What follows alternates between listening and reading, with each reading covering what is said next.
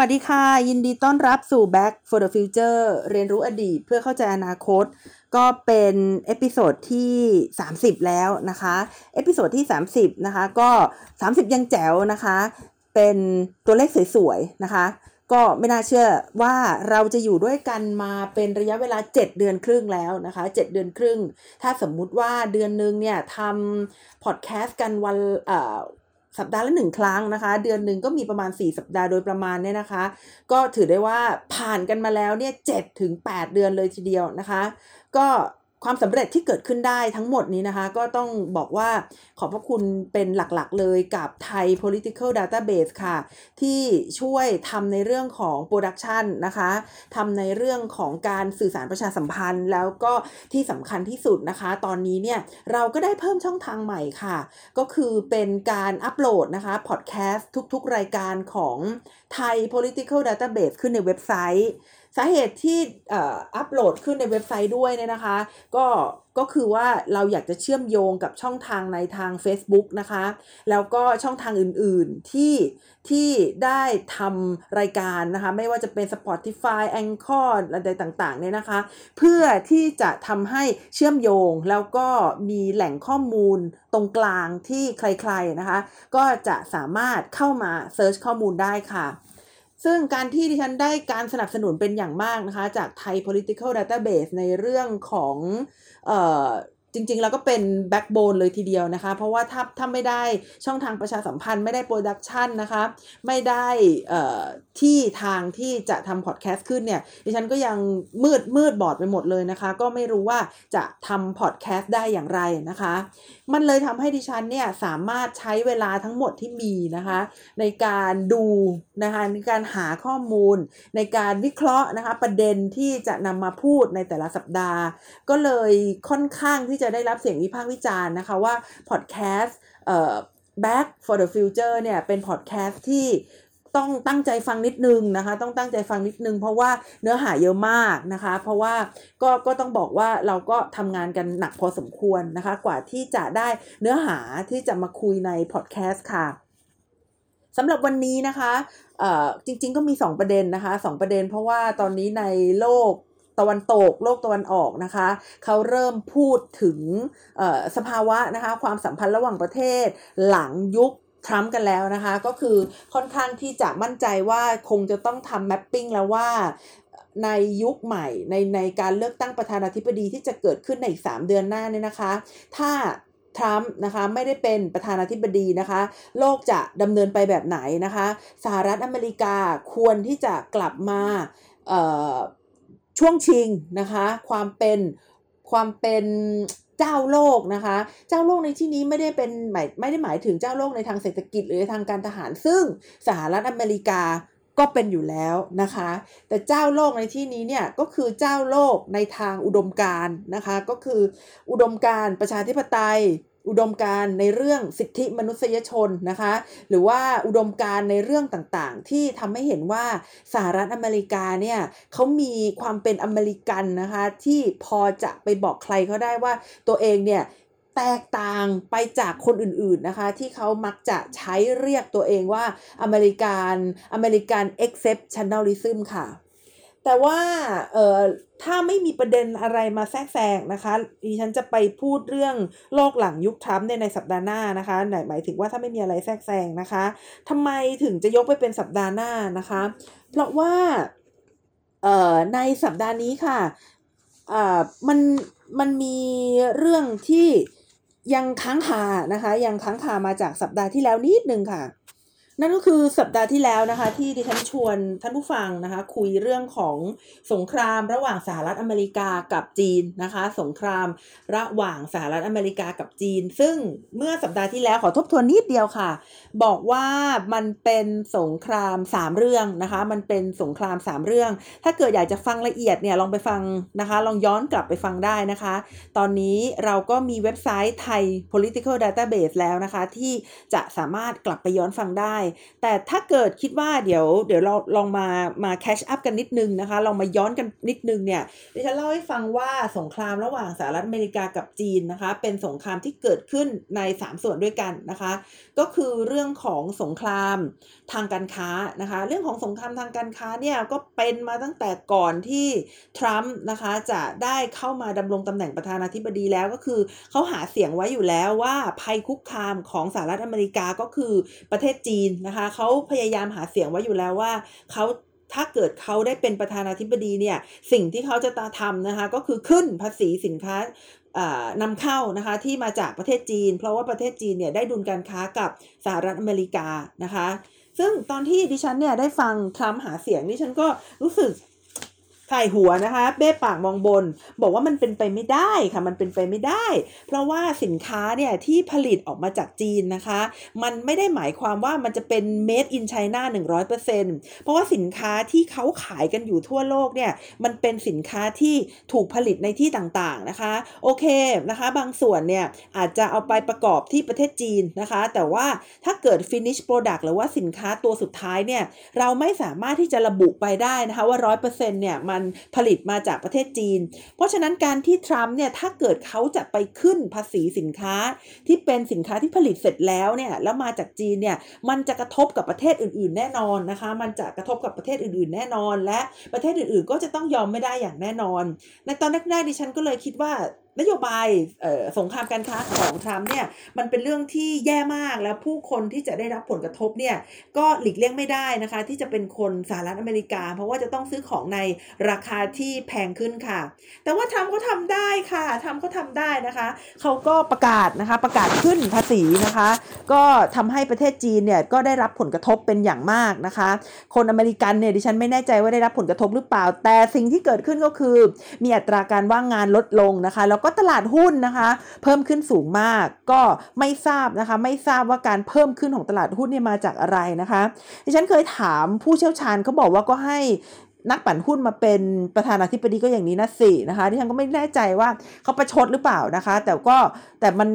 เอ่อก็ก็อย่างที่ได้เคยพูดไว้ใน episode ต่างๆ ที่พูดมานะคะว่าสหรัฐอเมริกาเนี่ยเขาเขาเก่งนะคะเขาเก่งเวลาที่เขาจะรับมือกับสภาวะความชะงักงันทางเศรษฐกิจนะคะ ในตลาดไฟแนนซ์นะคะ ในพวกตลาดหุ้นอะไรพวกเนี้ยเขาเขาเขาเขาทำได้นะคะ เพราะว่าเขาเจอพวกนี้มาหลายหนแล้วนะคะ แต่ว่าสิ่งที่เกิดขึ้นในยุคโควิดเนี่ยมันเป็นสิ่งที่เกิดขึ้นใน real sector นะคะ ทีนี้ก็จะได้มาดูกันว่าเขาจะสามารถปรับนะคะการรับมือได้หรือเปล่านะคะเขาจะสามารถปรับการรับมือได้หรือเปล่า แต่นั่นก็เป็นนะคะสงครามแรกคือสงครามทางการค้านะคะ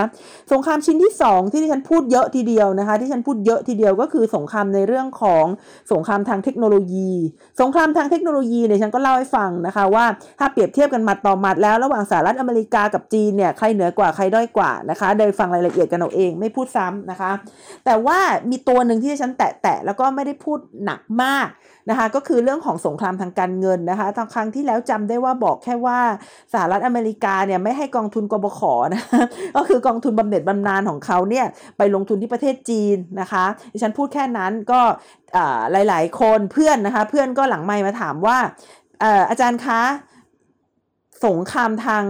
financial นี่มันคืออะไรนะคะ สงครามทางการเงินนี่มันคืออะไรแล้ว มันสำคัญแค่ไหนช่วยขยายนะคะ ขยายในเรื่องบริบทของสงครามทางการเงินให้ฟังหน่อยนะคะ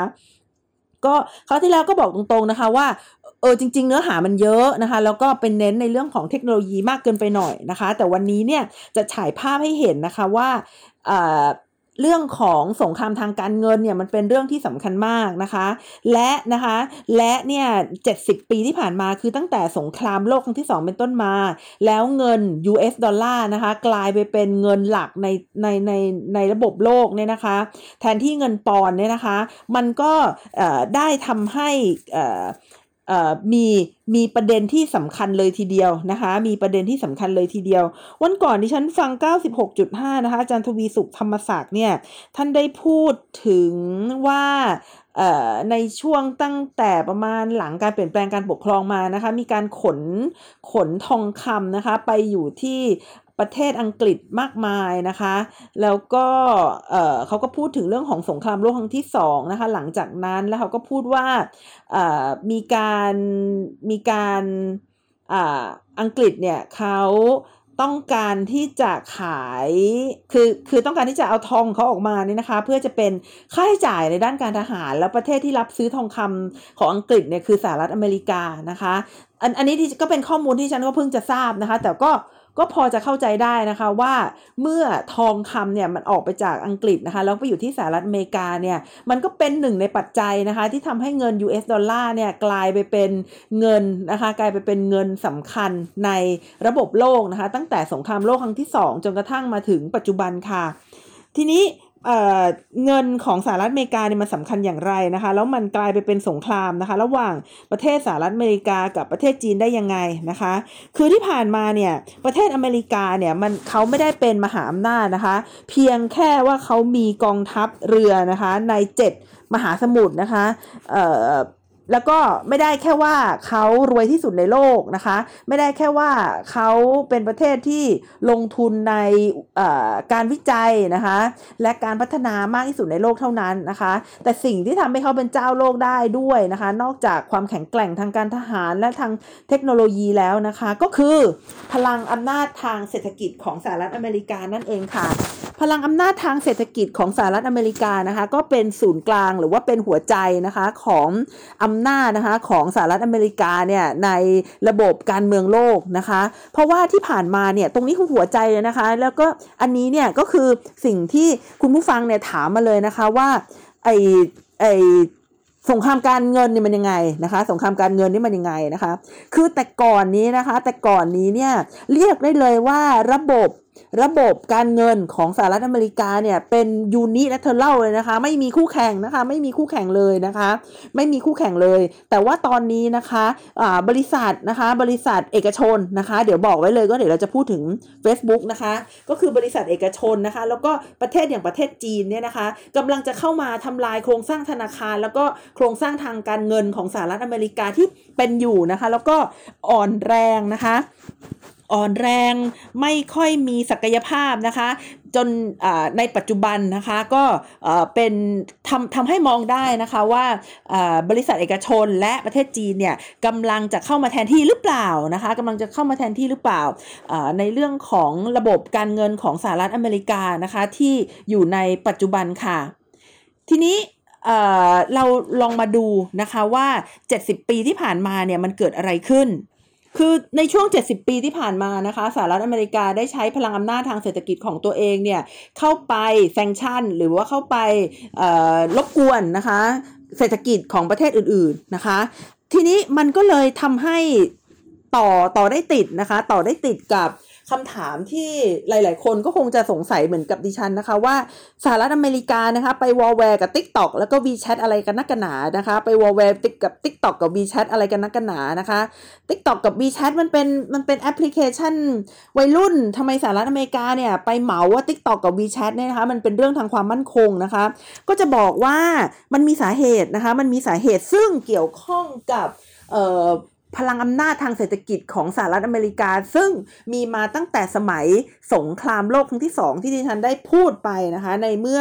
เมื่อเมื่อตอนต้นรายการที่ผ่านมานะคะ เอา t ิ k t o k ก่อนนะคะสหรัฐอเมริกาเนี่ยเขามองว่า t ิ k t o k เนี่ยมันไปยุ่งกับเรื่องของความเป็นส่วนตัวนะคะ หรือว่า privacy ของคน t ิ k t o k เนี่ยมันเข้าไปเก็บข้อมูลของคนนะคะ ส่วน WeChat นี่นะคะ อเมริกาเนี่ยกลัว WeChat มากนะคะ กลัว WeChat เพราะว่า WeChat เนี่ยเป็นอะไรที่น่าจะรุนแรงนะคะ น่าจะรุนแรงถึงขนาดที่ห้าม iPhone นะคะ ห้าม iPhone อ่อ install WeChat นะคะ ห้าม iPhone install WeChat ผลก็คือว่า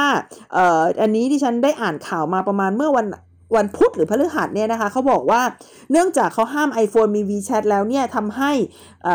ผู้บริโภคนะคะบางส่วนในสหรัฐในในประเทศจีนเนี่ยนะคะผู้บริโภคบางส่วนในประเทศจีนเนี่ยจำใจที่จะจะไม่ซื้อ iPhone รุ่นใหม่ที่กำลังจะออกมานะคะจำใจที่จะต้องไม่ซื้อ iPhone รุ่นใหม่ที่กำลังจะออกมา เพราะ install WeChat ไม่ได้นะคะ พูดถึงก็นึกถึงตัวเองนะคะว่าตอนแรกๆดิฉันก็เนื่อง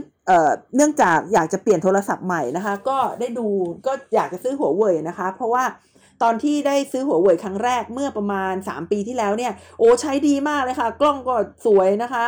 แล้วเอ่อ สาเหตุที่ว่ากล้องสวยเนี่ยเพราะว่ามันให้คอนทราสต์ของสีที่ถูกจริตนะคะคือคือคนอื่นอาจจะไม่ชอบคอนทราสต์ของสีแบบนี้ แต่ว่าดิฉันซึ่งออชอบแนวที่ว่าโอ้โหเมฆก็จะขาวเป็นปุยนะคะ ท้องฟ้าก็จะเป็นสีฟ้าสดสวยนะคะ หรือว่าถ่ายทะเลถ่ายวิวทิวทัศน์อะไรนะคะ มันก็จะสวยงามนะคะ แต่ว่าก็ ก็เออมันอาจจะสวยได้ไม่ไม่เท่ากล้องหรือเปล่าดิฉันก็ไม่แน่ใจนะคะ แต่ว่าดิฉันก็ไม่ได้ใช้ภาพความละเอียดมาก แล้วก็ถ่ายรูปเก็บไว้ดูเล่นหรือว่าเอาไว้โพสเล่นเฉยๆนะคะ เพราะฉะนั้นหัวเว่ยเนี่ยมันตอบโจทย์มาก ตอนนั้นก็จะซื้อหัวเว่ยนะคะ มีหัวเว่ยออกใหม่รุ่นที่ดูไว้ก็คือ nova 7i นะคะ เพราะว่าเออมันมันชาร์จเร็วนะคะ มันก็น่าจะเป็นกล้องที่ดีนะคะ แล้วก็ คือขนาดอะไรก็เหมาะสมทุกอย่างนะคะ แบตเตอรี่ก็ใหญ่นะคะกะว่าจะซื้อแล้วกะว่าจะซื้อแล้วนะคะ แต่ปรากฏว่าอย่างที่บอกมาว่าหัวเว่ยนี่เขามีปัญหากับประเทศ ประเทศสหรัฐอเมริกานะคะ ตอนนั้นดิฉันก็คิดว่า เออ ช่างมันเถอะนะคะ เพราะว่าดิฉันเองเนี่ยก็ไม่ได้จะทำงานในสถานทูตสหรัฐอเมริกานะคะ หรือว่าไม่ได้จะไปเป็นลูกจ้างขององค์กรใดในสหรัฐอเมริกานะคะแต่ว่าถ้าจ้างขึ้นมาดิฉันก็พร้อมที่จะเลิกใช้นะคะ แต่ว่าเอาเถอะตอนนี้ไม่ได้เป็นนะคะ แล้วก็คิดว่าเขาก็คง ไม่ต้องการนะคะเขาคงไม่ได้ต้องการดิฉันนะคะ ก็เลยก็เลยคิดว่ายังไงก็เครื่องต่อไปก็ต้องเป็นหัวเว่ยแน่นอนนะคะ เพราะว่าเราเป็นแฟนกันมา แต่ปรากฏว่าประเทศอังกฤษนะคะ ประเทศอังกฤษเนี่ยเขาก็ไปมีปัญหากับหัวเว่ยนะคะ ก็คือไม่ให้ติด 5G นะคะไม่ไม่ ขัดขัดขวาง 5G นะคะของหัวเว่ยดิฉันก็เลยชักจะเริ่มเออไม่เอาดีกว่านะคะ แล้วก็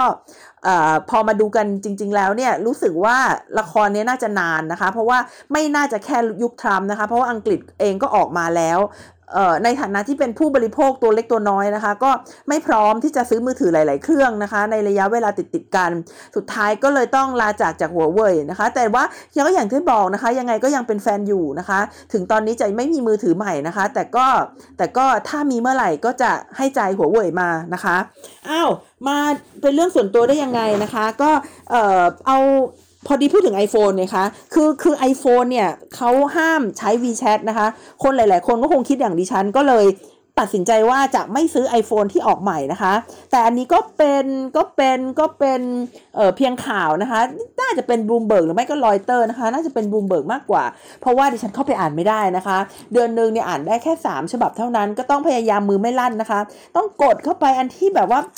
อยากจะอ่านจริง ๆนะคะ แต่ว่าก็หลาย ๆ ครั้งที่มือลั่นก็คือบางทีมือไปโดนคลิกเข้าไปอะค่ะแล้วไม่ได้อยากจะอ่านนะคะ ก็เสียโควตาไปแล้ว หรือว่าบางทีกดเข้าไปอ่านก็โหไม่เห็นมีอะไรเลยนะคะ ก็เศร้าจริงๆดิฉันอยากสมัครบูมเบิร์กมากอยากมากนะคะ แต่ว่าก็มันมันแพงมากนะคะ มันแพงแล้วก็ด้วยรายได้เท่านี้ก็ก็ก็คงจะขอประหยัดไปก่อนนะคะ เพราะว่าตอนนี้เอ่อซื้อซื้อเป็นสมาชิกนิตยสารอื่นอื่นไปแล้วนะคะ ก็เดี๋ยวหมดหมดก่อนนะคะ ก็อาจจะแต่ก็ไม่ก็ยังไงก็คงไม่เลิกสมัครอันอื่นนะคะ แต่ว่าเดี๋ยวดูก่อนนะคะ เผื่อว่าชีวิตเราจะมีรายได้เพิ่มขึ้นมานะคะ ก็จะได้สมัครรูมเบิร์กอ่านนะคะ แต่ว่าก็อย่างที่บอกว่าโอ้โหมัน มันมันมันมันแพงจริง ๆนะคะ มันแพงจริงก็ประมาณเดือนละสี่ห้าพันนะคะ ก็ไม่รู้ว่าว่าจะหาเงินจากไหนนะคะเอาเอามาดูมาดูเรื่องต่อนะคะว่าเอ่อทำไมถึงมีปัญหากับ WeChat นะคะ วันนี้ดิฉันจะมาเล่าให้ฟังนะคะ ว่าทำไมสหรัฐอเมริกาถึงจะมีปัญหากับ WeChat มากมายเลยทีเดียวนะคะเดี๋ยวเราลองมาย้อนดูนะคะว่าในปัจจุบันนี้เนี่ยถ้าสมมุติว่าประเทศใดประเทศหนึ่งเนี่ยนะคะอายกตัวอย่างอายกตัวอย่างเลยเอาเอาเอาที่แบบแบบกำลังมีปัญหาอยู่ในปัจจุบันจะได้เห็นภาพชัดๆ คืออิหร่านเนี่ยนะคะอิหร่านเนี่ยสหรัฐอเมริกาเนี่ยอะไรก็ไม่รู้นะคะกับอิหร่านมากมายนะคะทั้งทั้งที่ประเทศที่บอกว่านี่ฉันมีอาวุธนิวเคลียร์นะฉันทดลองนิวเคลียร์นะอย่างประเทศเกาหลีเหนือเนี่ยนะคะเขาก็บอกนะคะเขาก็บอกว่าเขามีอาวุธร้ายแรงแต่สหรัฐอเมริกาไม่เห็นว่าอะไรนะคะ ในขณะที่อิหร่านนะคะเขาก็อืมหรอหรอนะคะสหรัฐอเมริกาก็ไปว่าเขาอยู่นั่นนะคะ ทีนี้ถ้าสาถ้าอิหร่านเนี่ยบอกว่าจะผลิตอาวุธร้ายแรง หรือสหรัฐอเมริกาเข้าใจว่าอิหร่านจะผลิตอาวุธร้ายแรงนะคะ ปกติสิ่งที่สหรัฐอเมริกาทำเนี่ยก็จะพยายามแซงชั่นนะคะแซงชั่นทางเศรษฐกิจ นะคะแซงชันทางเศรษฐกิจ ซึ่งที่ผ่านมามันก็ประสบความสำเร็จนะคะ ก็คือพอแซงชันทางเศรษฐกิจแล้วเนี่ยก็ไม่มีประเทศไหนนะคะ กล้าที่จะไปซื้อขายนะคะ สินค้ากับอิหร่าน สิ่งที่นี้สิ่งที่เขาทำก็คือว่าเขาคุมคุมเส้นทางทางการเงินนะคะ ประเทศไหนไปซื้อของกับอิหร่านก็จะรู้นะคะ เขาก็จะสามารถควบคุมได้ แต่ลองนึกซีนารีโอที่เปลี่ยนไปสิคะ ลองนึกซีนารีโอว่าถ้าเกิดอิหร่าน อิหร่านเนี่ยนะคะไปใช้ระบบการเงินนะคะ หรือว่าประเทศที่ต้องการติดต่อกับอิหร่านเนี่ยไปใช้ระบบการเงินอื่นนะคะ ที่ไม่ได้เป็นระบบของสหรัฐอเมริกาจะเป็นยังไงนะคะ อย่างเช่นนะคะระบบที่ตอนนี้กำลังเกิดขึ้นแล้วก็เป็นที่จับตามองก็คือหยวนนะคะหยวนดิจิทัลหยวนเนี่ยนะคะในโลกปัจจุบันในที่อยู่บนโลกดิจิทัลเนี่ยจะเป็นอย่างไรนะคะ ผลก็คือว่าอิหร่านเนี่ยก็สามารถบายพาสเงิน US ดอลลาร์ได้ไงคะอิหร่านสามารถบายพาสเงิน US ดอลลาร์ได้สามารถขายน้ำมันให้ประเทศไหนๆก็ได้ในโลก โดยไม่ต้องสนใจสหรัฐอเมริกา ประเทศไหนๆก็เหมือนกันอยากจะขายอยากจะซื้อน้ำมันกับอิหร่านก็สามารถซื้อได้นะคะ ไม่จำเป็นต้องใช้เงิน US มาซื้อนะคะสิ่งนี้จะทำให้สหรัฐอเมริกาเนี่ยสูญเสียเครื่องมือในการแสดงหรือว่าสูญเสียเครื่องมือในการดำเนินความสัมพันธ์ระหว่างประเทศไปเลยนะคะสหรัฐอเมริกาก็จะไม่สามารถมอนิเตอร์ไม่สามารถตรวจสอบไม่สามารถข่มขู่ใครได้อีกต่อไปนะคะ ในขณะที่ประเทศอื่นทำได้นะคะ ทีนี้ ตามคอนเซปต์รายการนะคะ ก็จะต้องเล่าเรื่องอดีตนิดนึงนะคะ แต่ว่านิดเดียวจริง ๆ ค่ะ เอ่อ ก็คงจะทราบว่าเงินของสหรัฐอเมริกานะคะ จะอยู่กับโลกมานะคะ ตั้งแต่สงครามโลกครั้งที่2นะคะ สหรัฐอเมริกาเนี่ยก็เลยกลายเป็นเจ้าโลกนะคะ เพราะว่าในช่วงที่ผ่านมาเนี่ยนะคะสหรัฐอเมริกาเนี่ยเขาสามารถควบคุมได้นะคะ ว่าใครจะใช้เงินของเขาหรือเปล่า แล้วก็เส้นทางทางการเงินเนี่ยจะไปในทางไหนนะคะ แต่ว่าซีนารีโอนี้จะเปลี่ยนแปลงไปนะคะเอ่อมันมันจะเปลี่ยนแปลงไปนะคะ คือในช่วงกลางเดือนมีนาคมนะคะ จนกระทั่งถึงในช่วงเมษายนนะคะ ช่วงกลางเดือนมีนาคมจนถึงช่วงเดือนเมษายนเนี่ยนะคะ ในช่วงที่โลกเนี่ยเขาติดโควิดกันงอมแงมนะคะ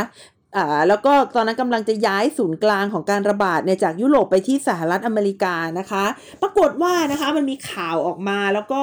คนอาจจะไม่ได้สนใจมากเพราะว่ามัวแต่กลัวโควิดกันอยู่นะคะ ก็คือประเทศจีนค่ะปรปรากฏนะคะว่าเป็นประเทศแรกในโลกนะคะที่ประสบความสำเร็จนะคะ ในการเป็นประเทศ ระดับมหาอำนาจนะคะแรกในโลกที่ใช้การทดสอบครั้งแรกนะคะการทดสอบที่เขาเรียกว่าเป็น real world test นะคะในเรื่องของ digital currency นะคะ คือประเทศจีนเนี่ยเขาประสบความสำเร็จในการใช้ digital currency นะคะใน 4 เมืองใหญ่นะคะ ก็คือจุดนะคะที่ทำให้เห็นว่าสหรัฐอเมริกาเนี่ยตามหลังนะคะประเทศจีนนะคะสหรัฐอเมริกาเนี่ยตามหลังประเทศจีนอย่างยิ่งนะคะอย่างอย่างไกลเลยนะคะ ในเรื่องของการที่มี digital currency ที่เป็นของชาตินะคะ สิ่งที่เกิดขึ้นเนี่ยประเทศ อเมริกาไม่ได้เตรียมการไว้ก่อนเลยนะคะ ไม่ได้เตรียมการไว้ก่อนเลย แล้วก็ไม่คิดว่าถ้ามันมีหยวนดิจิทัลเนี่ยนะคะ จะทำให้ เครื่องมือในการดำเนินนโยบายต่างประเทศของสหรัฐอเมริกานะคะก็คือการแซงชั่นทางเศรษฐกิจเนี่ยมันลดความสำคัญลงไป เพราะฉะนั้นนะคะเพราะฉะนั้นเมื่อสหรัฐอเมริกาไม่สามารถใช้เครื่องมือทางเศรษฐกิจ ไปแซงชั่นประเทศที่เป็นอันตรายต่อความมั่นคงของสหรัฐอเมริกาได้นะคะ ก็จะทำให้ส่งผลกระทบนะคะ ต่อนโยบายความมั่นคงของสหรัฐอเมริกาด้วยนะคะ เพราะฉะนั้นประเทศที่เขาเคยหวาดกลัวต่างๆ ไม่ว่าจะเป็นอิหร่านนะคะ เกาหลีเหนือรัสเซียนะคะ พวกประเทศเหล่านี้เนี่ยไม่ต้องกลัวอีกต่อไปนะคะ แม้แต่ผู้ก่อการร้ายก็ไม่ต้องกลัวนะคะ เพราะว่าเพราะว่ามันไม่สามารถที่จะ track นะคะ มันไม่สามารถที่จะติดตามการเคลื่อนย้ายเงินได้นะคะ เพราะว่าในช่วงหลายปีที่ผ่านมาเนี่ยสหรัฐอเมริกาเนี่ยนะคะ ได้ใช้ไอ้นโยบาย sanction ที่มันกำลังจะใช้ไม่ได้เนี่ยนะคะ ได้ใช้นโยบาย sanction นี้นะคะ อย่างหนักหน่วงนะคะ เป็นนโยบายหลักๆเลยนะคะ ในการดำเนินนโยบายทางเศรษฐกิจนะคะ ระหว่างประเทศของสหรัฐอเมริกานะคะ แล้วก็เป็นนโยบายที่ไว้หวังผลทางด้านความมั่นคงด้วยนะคะ ซึ่ง ช่วงที่ผ่านมานะคะในช่วงหลายปีที่ผ่านมาเนี่ยการใช้การแซงชั่นทางเศรษฐกิจเนี่ยเกิดขึ้นบ่อยนะคะแล้วก็เกิดขึ้นในวงกว้างมากขึ้นนะคะ โดยเฉพาะอย่างยิ่งนะคะในยุคของประธานาธิบดีทรัมป์นะคะและแม้กระทั่งก่อนยุคประธานาธิบดีทรัมป์นะคะก็คือตั้งแต่ปี 2009 เป็นต้นมาเนี่ยการแซงชั่นทางเศรษฐกิจเนี่ยก็ได้ขยายตัวนะคะเพิ่มขึ้นถึง 3 เท่านะคะได้เพิ่มขึ้นถึง 3 เท่า เช่นเดียวกันค่ะ ทีนี้ WeChat มันถึงได้น่ากลัวไงคะ WeChat มันถึงได้น่ากลัวสหรัฐอเมริกาเขาก็เลยไม่ให้ iPhone ใช้ WeChat ไงคะ เพราะว่าประเทศจีนนะคะก็จะสามารถใช้ไอ้ digital currency ของตัวเองนะคะดิจิทัลหยวนเนี่ยนะคะ ในการแผ่ขยายอิทธิพลของตัวเองเนี่ยผ่านแอฟริกาตะวันออกกลาง แล้วก็เอเชียตะวันออกเฉียงใต้ได้นะคะ แต่ทีนี้เอามาพูดกันถึงตอนนี้นะคะ มาพูดกันถึงตอนนี้เนี่ย อะไรคือดิจิทัลหยวน อะไรคือดิจิทัลหยวนนะคะดิจิทัลหยวนเนี่ยนะคะจริงๆแล้วดิจิทัลหยวนเนี่ยก็คือเอ่อเอา digital currency ก่อนดีกว่านะคะว่า digital currency คืออะไรก่อนที่จะไปดิจิทัลหยวน digital currency เนี่ยหรือว่าการเงินบนระบบออนไลน์เนี่ยนะคะ ก็คือเงินนะคะเงินเนี่ยที่เราไม่ไม่ ไม่ไม่ได้จับเป็นแบงค์แบงค์เหรียญเหรียญอะไรเงี้ยนะคะ แต่มันอยู่ในรูปแบบนะคะของอิเล็กทรอนิกส์นะคะ มันอยู่ในรูปแบบของอิเล็กทรอนิกส์ท่านผู้ฟังฟังแล้วคงจะอ้าวไอ้จำนวนเงินในบัญชีเนี่ยมันใช่มันใช่ digital currency หรือเปล่านะคะ ก็ต้องบอกว่าใช่นะคะ มันเป็นดิจิทัลนะคะ แต่มันไม่ใช่ digital currency ก็คือมันเป็นดิจิทัลนะคะ มันเป็นตัวเลขนะคะมันเป็นตัวเลขใช่มันเป็นตัวเลขเป็นดิจิทัลจะเย็นๆนะคะ แต่มันไม่ใช่ digital currency นะคะ เพราะว่ามันอยู่ในรูปแบบของ private firm หรือว่าอยู่ในรูปแบบที่เป็นสัญญานะคะ ระหว่างเรากับธนาคารนะคะ เงินที่เราฝากกับธนาคารเนี่ยจะถอนเมื่อไหร่ก็ได้นะคะ แต่สิ่งที่แตกต่างไปนะคะ สิ่งที่แตกต่างไปของของดิจิทัลเคอร์เรนซีกับเงินในรูปแบบที่อยู่ในบัญชีเนี่ยนะคะ ก็คือว่าไอมันจะมี รัฐบาลจีนนะคะ รัฐบาลจีนเข้ามาเกี่ยวข้องนะคะ มีธนาคารกลางจีนเข้ามาเกี่ยวข้อง ซึ่งก็เหมือนธนาคารกลางทั่ว ๆ ไปนะคะ ที่เป็นเจ้าของเงินนะคะ เหมือนกับการพิมพ์แบงค์นะคะ ซึ่งดูดูแล้วมันมันก็ไม่มีอะไรนะคะ ดูดูแล้วมันไม่น่าจะมีอะไรนะคะ แต่จริง ๆ แล้วเนี่ยมันเป็นการรวบอำนาจเข้ามาสู่ส่วนกลางนะคะ มันเป็นตัวรวบอำนาจเข้ามาสู่ส่วนกลางนะคะ เพราะว่าไอ้ดิจิทัลหยวนเนี่ยมันเป็นสิ่งที่เรียกว่าอือหือเอ่อไฮเปอร์เซนทรัลไลซ์นะคะ คือควบคุมอย่างสุดขีดนะคะควบคุมอย่างสุดขีดนะคะ โดยธนาคารแห่งชาติจีนนะคะ หรือว่า PBOC นะคะ People's Bank of China เนี่ยนะคะเขาจะเข้ามาควบคุมนะคะ แล้วก็อย่างที่บอกว่าเจ้าของธนาคารหลาย ๆ แห่งนะคะ ในประเทศจีนเนี่ยก็คือรัฐบาลนั่นเองนะคะ การที่ประเทศจีนเนี่ยเขาออกดิจิทัลหยวนขึ้นมาเนี่ย มันก็หมายความว่าจีนเนี่ยนะคะสามารถเข้ามาควบคุม การเคลื่อนไหวทางการเงินเนี่ยนะคะได้มากกว่านะคะได้มากกว่าประเทศสหรัฐอเมริกาอีกนะคะ ซึ่งไอธนาคาร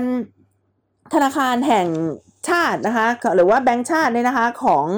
ของจีนเนี่ยนะคะเขาก็จะออกไอ้ดิจิทัลคอยเนี่ยนะคะ ทีนี้เขาไปออกให้ใครนะคะเขาไปออกให้แอปต่างๆนะคะ ที่รู้จักกันดีก็จะเป็น Alipay นะคะ WeChat อะไรเงี้ยนะคะซึ่งไอ้พวก Alipay WeChat เนี่ยเขาก็จะ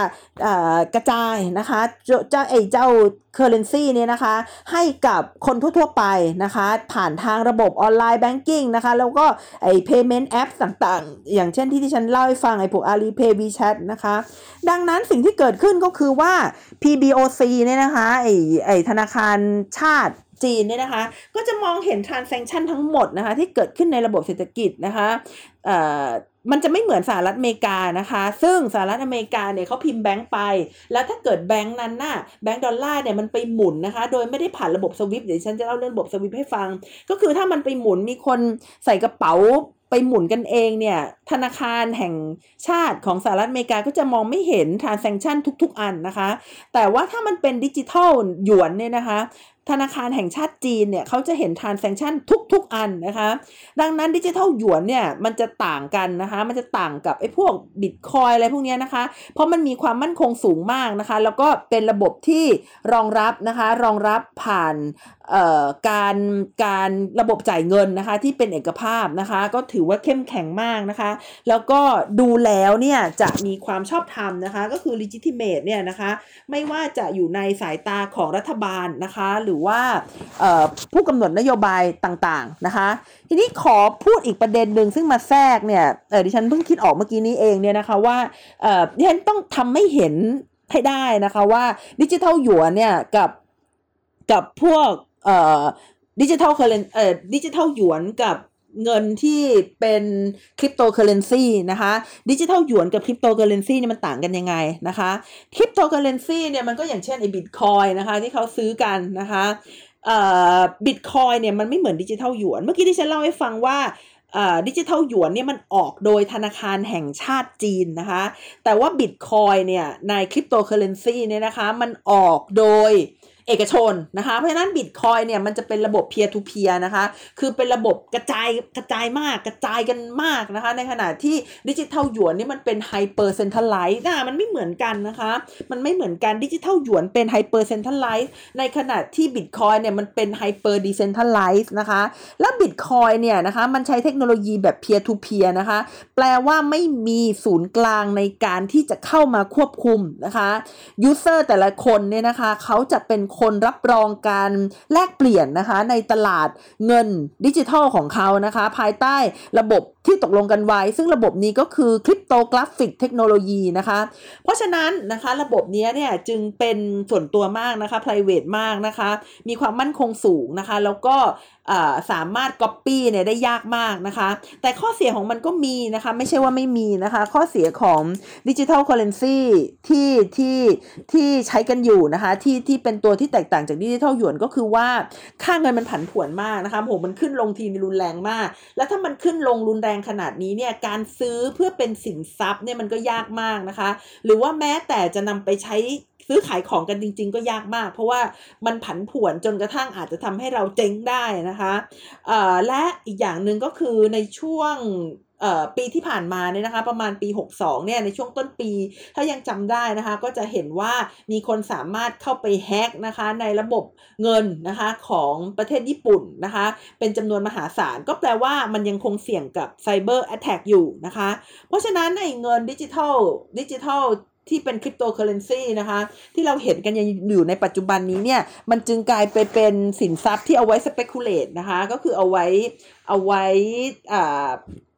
ซื้อขายนะคะเพื่อที่จะเก็งกำไรนะคะ ซื้อขายเพื่อที่จะเก็งกำไรนะคะ มากกว่าเป็นสินทรัพย์ที่จะนำมาใช้นะคะ หรือว่านำมาเก็บนะคะอ่า ดิจิทัลหยวนมันจะต่างกันต่างกันกับคริปโตเคอเรนซีเลยนะคะ ก็คือว่าเขานะคะจะเป็นระบบที่มั่นคงนะคะเขาจะเป็นระบบที่มั่นคงนะคะ ซึ่งปัจจัยเร่งเนี่ยที่ทำให้ประเทศจีนเนี่ยนะคะพยายามที่จะออก digital currency นะคะออกมาเนี่ยก็คือ ตัว Libra นะคะตัว Libra ของ Facebook นั่นเองนะคะ Libra เนี่ยก็มาประมาณปลายปีที่แล้วต้นปีเนี่ยนะคะ ที่ Facebook เนี่ยประกาศว่าจะให้เป็น digital token นะคะ ซึ่งจะ ไม่ได้อยู่ในลักษณะเหมือนคริปโตเคอเรนซีที่ที่ไม่มีเงินรองรับนะคะไอคริปโตเคอเรนซีเนี่ยมันไม่มีเงินจริง ๆ รองรับนะคะ มันเป็น speculate กันในอากาศเฉยๆ แต่ว่า Libra ของ Facebook เนี่ยตอนแรกที่มาร์คซักเกอร์เบิร์กเขาออกมาเนี่ยเขาบอกว่าจะทำให้เป็น digital token ที่มี เงินจริงๆนะคะมีเงินจริงๆ back up นะคะก็อย่างเช่น เงินตระกูลหลักๆ ในโลกเลยอะที่มันไม่มีหยวนนะคะก็คือ US ดอลลาร์นะคะปอนยูโรเยนต่างๆ พวกนี้ก็จะมาช่วย back up เงิน Libra นะคะมาร์กเนี่ยเคยพูดไว้นะคะว่า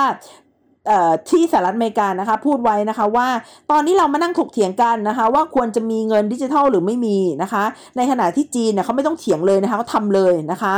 เพราะเพราะว่า จีนเนี่ยเขาเขาค่อนข้างที่จะชัดเจนแน่นอนนะคะ ว่าเขาจะทำ digital currency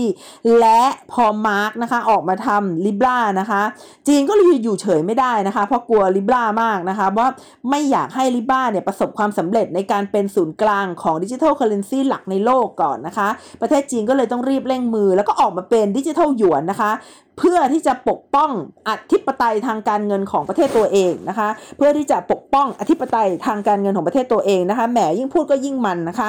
ผลก็คือ digital currency นะคะของประเทศจีนเนี่ยหรือว่าหลังจากนั้นเนี่ยก็จะกลายเป็นดิจิทัลหยวนนะคะ ก็สามารถใช้ได้นะคะในร้านค้าต่างๆ ในประเทศจีนเนี่ยเหมือนเงินหยวนเลยนะคะ สามารถใช้ในร้านค้าต่างๆ ในประเทศจีนเนี่ยได้เหมือนเงินหยวนเลยนะคะ แล้วก็สามารถใช้กับประเทศอื่นๆนะคะที่ต้องการทำการค้ากับจีนนะคะ หรือว่าทำการค้าระหว่างกันนะคะ โดยผ่านเงินหยวนด้วยนะคะ เพราะว่าถ้าเราไปดูเนี่ยโอกาสนี่มันดีมากเลย 80%ของผู้ใช้โทรศัพท์มือถือในประเทศจีนเนี่ยนะคะ มีแอปพวกนี้นะคะก็เลยทำให้ดิจิทัลเคอร์เรนซีเนี่ยมันสามารถเกิดขึ้นแล้วก็กระจายแล้วก็มีอิทธิพลกับประเทศจีนนะคะ ได้อย่างรวดเร็วนะคะ ได้อย่างรวดเร็วนะคะ ดังนั้นแล้วเนี่ยนะคะ ดังนั้นแล้วเนี่ย มันเลยไปกระทบนะคะ WeChat เนี่ยระบบ digital currency ของจีนเนี่ยนะคะ มันจึงไปกระทบกับกระดูกสันหลัง หรือที่เรียกได้ว่าเป็นศูนย์กลาง เป็นหัวใจ เป็น backbone อะไรประมาณนี้นะคะ ของเอเงินดอลลาร์นะคะ ในฐานะที่เป็น financial dominance ก็คือเป็นเป็นศูนย์กลางนะคะ ทางการเงิน เป็นเป็นสิ่งครอบงำทางการเงินนะคะ ของเงิน US dollar นะคะ ที่อยู่ในโลกนี้นะคะมากกว่า 70 ปีนะคะ แล้วเมื่อกี้บอกว่าจะพูดเรื่อง SWIFT นะคะ SWIFT คืออะไร SWIFT ก็คือเอ่อเป็น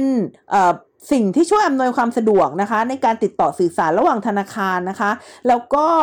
การติดต่อสื่อสารระหว่างใบสั่งซื้อนะคะ ใบสั่งขายอะไรพวกนี้นะคะ ก็คือ สวิฟเนี่ยทำให้การโอนเงินระหว่างประเทศเนี่ยเป็นไปได้อย่างสะดวกนะคะ เป็นเครือข่ายนะคะธนาคารนะคะที่เชื่อมกับ สหรัฐอเมริกานะคะแล้วก็การจ่ายเงินระหว่างประเทศนะคะ SWIFT เนี่ยมันเป็นชื่อนะคะที่ย่อมาจากคำว่า Society of Worldwide Interbank Financial Telecommunication แต่ว่ามันไม่ใช่ worldwide นะคะ เพราะว่ามันมีศูนย์กลางนะคะอยู่ที่ประเทศสหรัฐอเมริกานะคะ โดยที่ไอ้ไอ้ SWIFT เนี่ยนะคะมันมันมีมูลค่านะคะของการการใช้จ่ายนะคะในแต่ละวันเนี่ยสูงมากค่ะ ถึงขนาด เอ่อห้า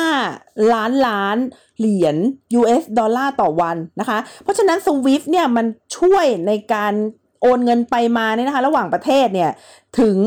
5 ล้านล้านเหรียญดอลลาร์ต่อวันนะคะ ตัวเลขต่อวันเท่านั้นเองนะคะ ซึ่ง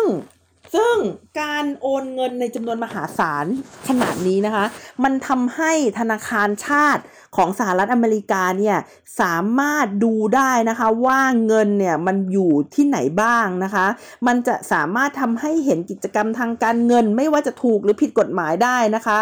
เช่นการฟอกเงินนะคะหรือว่าการโอนเงินไปสู่ผู้ก่อการร้ายนะคะอ่าเขาก็เลยกลายเป็นระบบที่เขาเรียกว่าเป็น Terrorist Finance Tracking System นะคะ หรือว่า TFTS เนี่ยนะคะ เอาไว้ดูเงินนะคะ ที่โอนไปให้เครือข่ายก่อการร้ายต่างๆ เช่น a l q a i d a นะคะ แล้วก็ network อื่นๆ เนี่ยที่เขามีการโอนเงินกันนะคะ ซึ่งตรงจุดนี้เนี่ยก็เลยทำให้นะคะสหรัฐอเมริกาเนี่ยมีอำนาจนะคะ แล้วก็คือประเทศไหนเนี่ยที่จะมีปัญหากับสหรัฐอเมริกาเนี่ยเขาก็จะข่มขู่นะคะว่าจะตัด จะตัดออกไปจากระบบ SWIFT นะคะ จะตัดออกไปจากระบบ SWIFT ซึ่งถ้งถ้าเกิดประเทศไหนเนี่ยเขาถูกตัดออกไปจากระบบ SWIFT เมื่อไหร่นะคะ ก็เหมือนกับการที่เขาไม่สามารถมีประตูนะคะ ไม่สามารถมีช่องทาง ดิฉันคิดว่าจริง ๆ น่าจะร้ายกว่าประตู เอางี้ดีกว่า ถ้าเกิดถูกตัดไปจากระบบสวิฟต์นะคะ ก็เหมือนเอามือมาบีบจมูกเลยนะคะ คือหายใจไม่ออกเลย ไม่สามารถที่จะนำเงินเข้าแล้วก็นำเงินออกได้นะคะ ประเทศก็จะถือว่าเป็นอัมพาตไปได้เลยนะคะ นี่ก็คืออันตรายจริง ๆ แล้วก็นี่ก็คือสิ่งที่สหรัฐอเมริกานะคะเขาใช้มาตลอดนะคะ เป็นระยะเวลากว่า 70 ปีนะคะ ทีนี้ ไอ้ตรงนี้เนี่ยนะคะตรงนี้เนี่ยสหรัฐอเมริกาถามว่าตอนนี้เนี่ยทำอะไรหรือเปล่านะคะ เพราะว่าอย่างที่บอกว่ามันทำให้เครื่องมือนะคะเครื่องมือในการแซงชั่นทางเศรษฐกิจที่ใช้มานานแล้วเนี่ยนะคะ ต้อง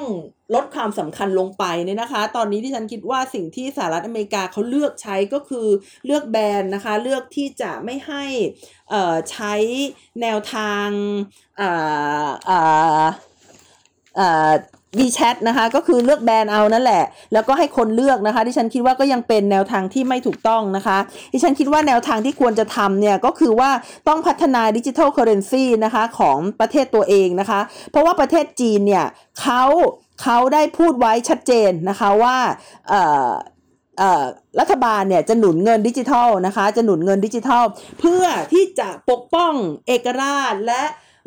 ความเป็นอธิปไตยทางการเงินของประเทศตัวเองนะคะ แล้วก็เพิ่มอิทธิพลทางเศรษฐกิจระหว่างประเทศนะคะ ซึ่งทำให้ตั้งแต่ปี 2014 เป็นต้นมาเนี่ย ประเทศจีนนะคะ เขาได้ลงทุนไปทางด้าน AI นะคะ แล้วก็เทคโนโลยีที่เกี่ยวกับบล็อกเชนมากมาย เพื่อที่จะทำให้ Made in China 2025 เนี่ย ไม่ได้เป็น Made in China ที่เป็นเฉพาะภาคการผลิตเท่านั้น แต่เป็น Made in China 2025 ที่เป็น ไชนีสนะคะที่เป็นด้านการเงินด้วยค่ะ และนี่นะคะก็ทำให้เห็นชัดนะคะว่าทำไมสงครามทางการเงินนะคะ ระหว่างสหรัฐอเมริกากับประเทศจีนถึงได้รุนแรงเหลือเกิน เพราะว่าสหรัฐอเมริกานะคะเคยใช้